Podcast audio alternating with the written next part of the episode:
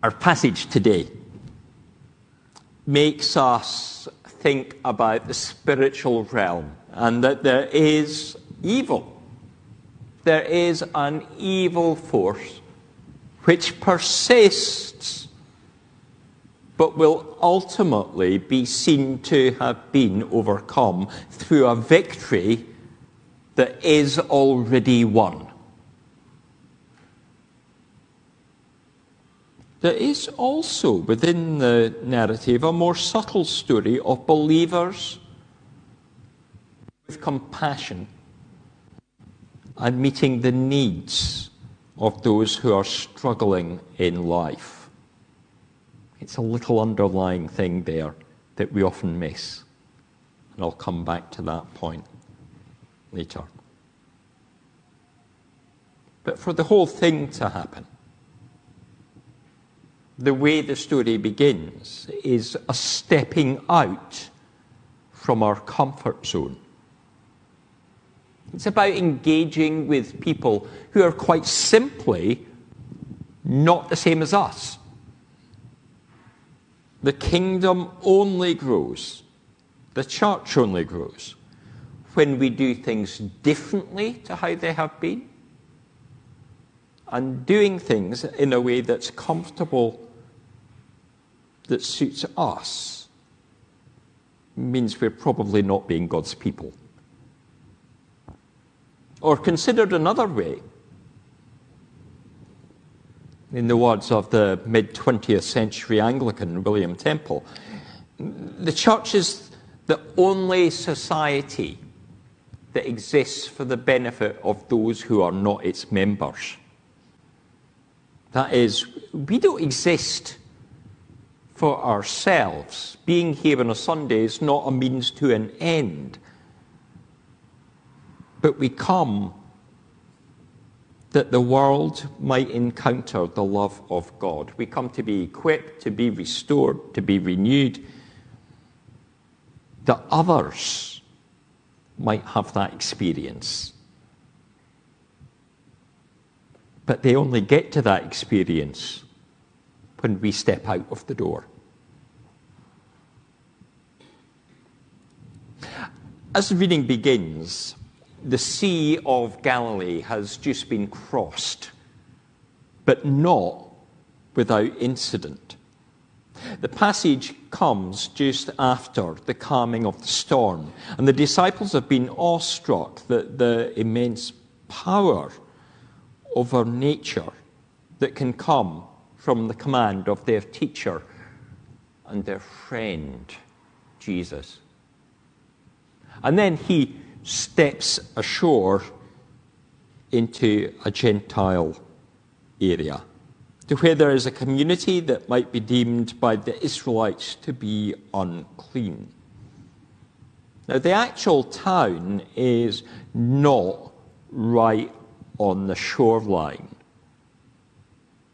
It might be even as much as five miles away, if it's where we think it is today. So we're in the countryside. And it's a sort of solitary space, the sort of place that Jesus might have gone to to spend time by himself in quiet prayer, or maybe to be alone with the disciples. But this is not like the hillside of Judea or Galilee. It's not a place of sheep farming. It's pigs that are in this community. And they, of course, are unclean animals. And the swineherds would be unclean people. But even worse than them is the man that steps right up to them just as they get out the boat. As they disembark, a demon possessed man, a naked demon possessed man, a naked demon possessed man that has broken out of prison he is so wild and living a wild life. A naked, demon possessed man that has broken out of prison and sleeps among the dead in their tombs. You know, just how unclean can you get in this community where there's lots of pigs going about? To say it's out of the comfort zone is to put it very mildly indeed. It's not simply a Gentile. It's not just a, a leper whose skin disease keeps him at a distance because of fear of contagion, but someone whose society has tried to restrain and now lives a completely abhorrent way, driving him from his home and family and community. And that's what evil does. It takes possession of people and it ruins their life and it ruins the life of others too. The unclean or evil spirit is personified in this episode as a multidimensional character. Not one demon has taken control, but many. And that's emphasized by the name legion. A legion in the Roman army was five and a half thousand, roughly, somewhere between five and six thousand soldiers in strength. And that sort of suggests how many were possessing this poor individual that comes before Jesus. And there are spiritual demons.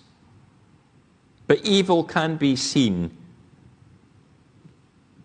to infiltrate life without there being a demon. Because humanity regularly chooses to do evil, to go against God. Each decision that is against God's way, small though we may consider that choice to be, opens the door to a repeat of that sin and for the evil to grow. It is rare that someone's first criminal act would be to rob a bank. There's a history of theft and there's a first time they stole something. It is rare that murder is an individual's first act of violence. There may well have been indicators that that violence was coming in such an extreme form. A year ago, a year past, the spring, the Sarah Everard case the man who committed that abduction, rape, and murder, was known by friends for his lewd behaviour.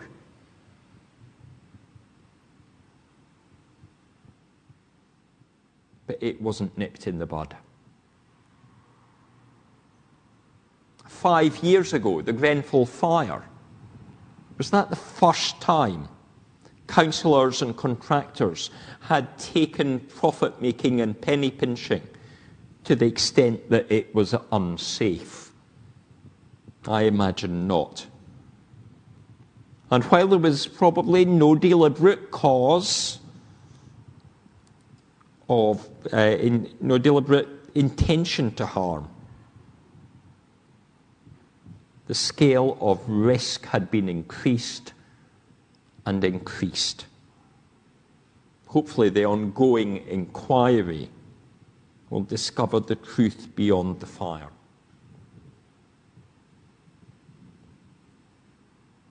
Evil comes and it grows. These and other evil deeds, including war crimes in conflict zones like Ukraine, begin with thoughts of bitterness or hatred or racism, coveting or greed or lust that grow and need to be repented of. And in a small way, we might have such thoughts.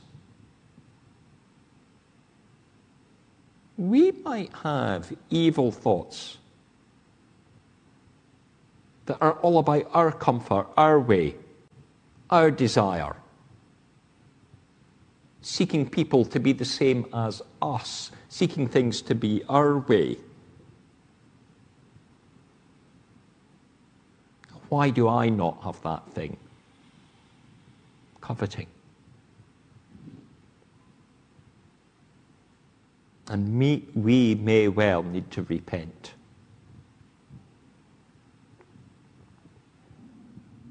Because it's wrong for us to be thinking of others evil without also examining ourselves and considering what needs to be excised from our own lives. It makes us hypocrites to think others are wrong, but not us. What unhealthy desires do we have? How do we fail to love others? What is it that Jesus would have us be doing differently that allows the kingdom to flourish and grow? Evil is rotten and it grows. But Jesus, who had had the power over the wind and wave of the earth, is likewise greater than the power of the demons or the tempter's hold. Legion knows that he has lost before this even begins. The first thing that happens is that the man whose true name is not known falls at Jesus' feet. He knows the lordship of the Christ and tries to plead for what the future may be. Not the abyss, but the pigs, he pleads. And Jesus grants permission. Quite what it is in this is, is hard to comprehend. Could it be that Jesus has such love that he even has compassion for a demon? We do not know. But what we do see is the one who is possessed is freed. The one that was broken is made complete the one that was unclean in the eyes of the community, has been healed. By the time the swineherds return from telling the tale in the town, the tale of a miracle demonic expulsion, but also the sudden loss of their pigs and their boss's profits into the lake, we see that the man who was wild is now calm. The one that was tormented is now of right mind. And also, that the one who had been naked is now clothed. The appearance of clothing is an oft overlooked element to the story, isn't it? We, we sort of get ourselves lost at that point of the demon going into the pigs. But where are those garments? Where have they come from? It can only be from among the disciples. Jesus has tackled the spiritual issue that has been destroying the person's life and disrupting society such that they tried to jail him but he and his friends also meet the physical need of something to wear to cover that nakedness.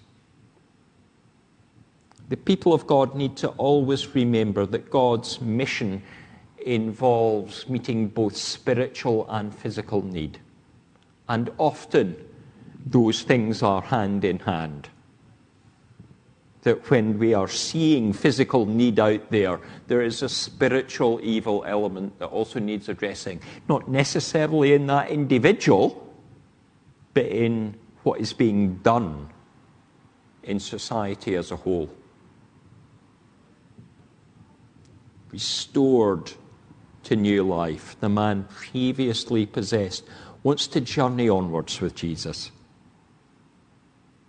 But instead, he is to go to his community and speak of what God has done. Mission is not always far afield.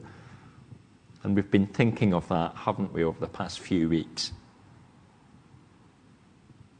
Mission is where we are, it begins with us.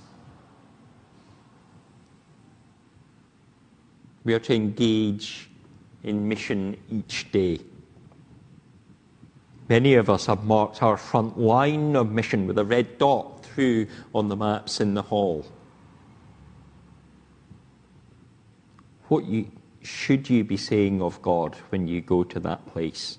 When you go to your home, your place of work, your school, your college, your place where you have leisure time? How can you practically show God's love there? And who needs that spiritual encounter that healing that needs to take place, and who needs their physical needs to be met. The power of God in Jesus sees one unclean man in an unclean place restored in this reading. But of course, through Jesus stepping into not just the shoreline of that Gentile area, but stepping into the world. This broken, unclean world. The way comes for all to come to Him and be renewed. And so, as well as the individual healing of the man possessed by legion, this encounter can be taken as a foretelling of Christ's great purpose the purging of the unclean evil of sin in the world, leaving humanity as a restored new creation, good as God intended. It doesn't matter that there are thousand upon thousand upon thousands of us with evil in our heart. For Jesus' power can drive out every demon and cast them to a future where they know they cannot return. We can each then live for Him, speaking of God's power into eternity, forgiven and reclothed with righteousness. May we know that power of wholeness that Jesus brings. And may we, at the close of our service, as we return to our homes, or if we're already there on streaming, be ready to share when that streaming stops, to share our story of what God is doing in our lives, that others too may come before our Lord and be restored. Amen.